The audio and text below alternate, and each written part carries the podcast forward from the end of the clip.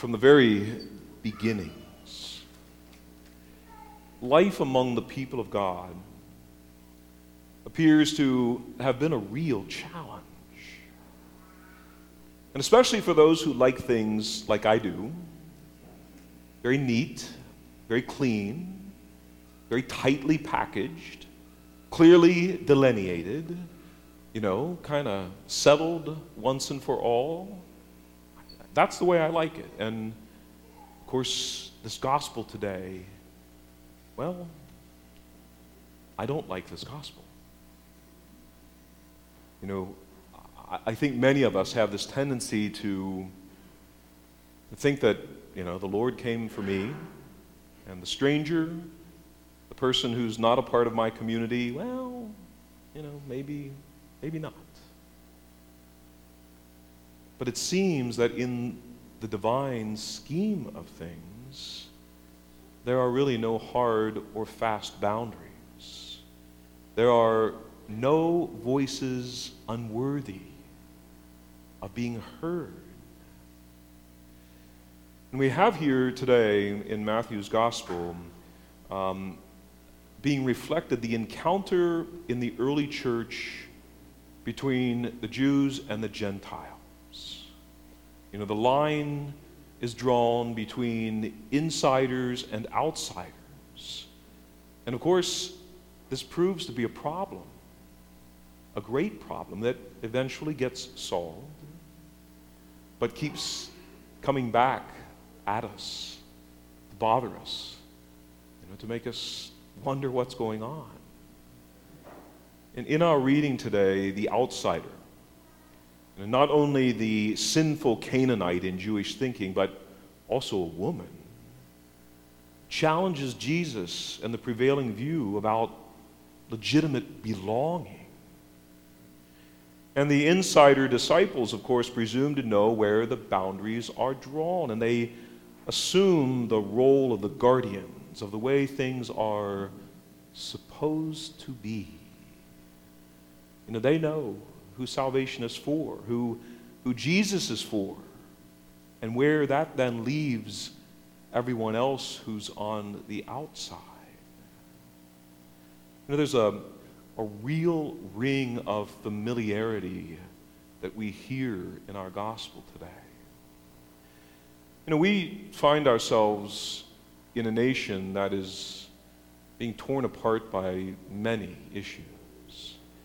And one in particular, of course, is the issue of immigration and what it seemingly is doing to us. And we look at the outsiders and we don't want them coming in. And please, I am not for illegal immigration. But nonetheless, with what is happening in our country, it's occurring. And people from far and wide are coming amongst us.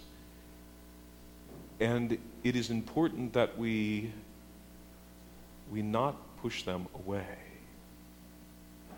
that we reach out and care for them certainly that we hope and pray that this situation gets settled and the lawlessness that is occurring as a result are, is taken care of.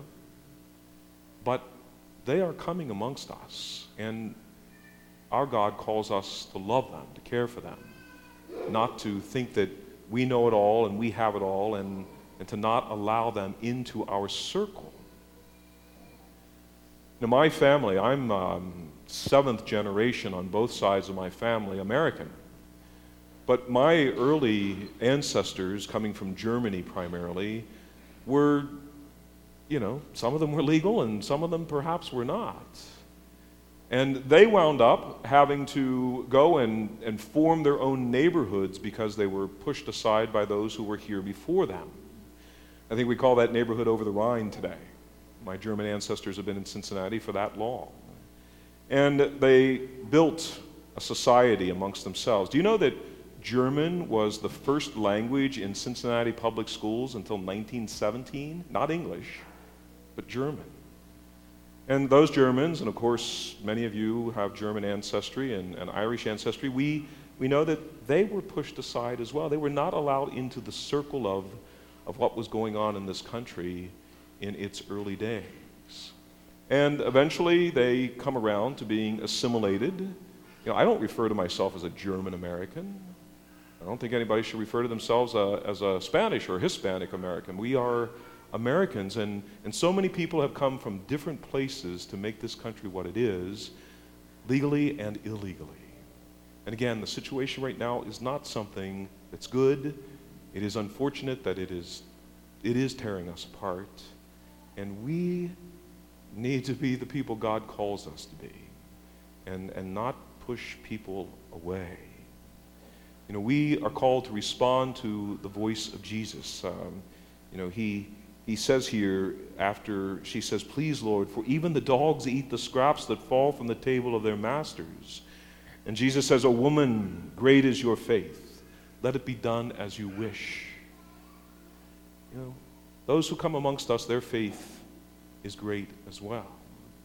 And, um, you know, I, I believe that our prayer and our way of being needs to be not keeping the secrets that we have and, and holding it all to ourselves, but, but opening ourselves up to those who come to be with us. You know, Jesus is the advocate for this, opening our lives up to others. Just as the, the Gentiles and the Jews eventually come to seeing one another as people of the same community, well, let's hope that we can be a people of peace and allow that to happen in our community as well. Uh, it is important that we do that, or this nation is, is just going to, you know, go the way of so many others. Let our prayer be that those um, on the inside come to accept those who are currently on the outside so that together we may all be on the inside as time goes on. And we are offered a, a dose of reality of sorts in our scripture today. You know, foreigners who presumably bring their foreign views and ways with them are also acceptable to the Lord. And Paul reminds us that, that we insiders are really no different from those whom we disparage.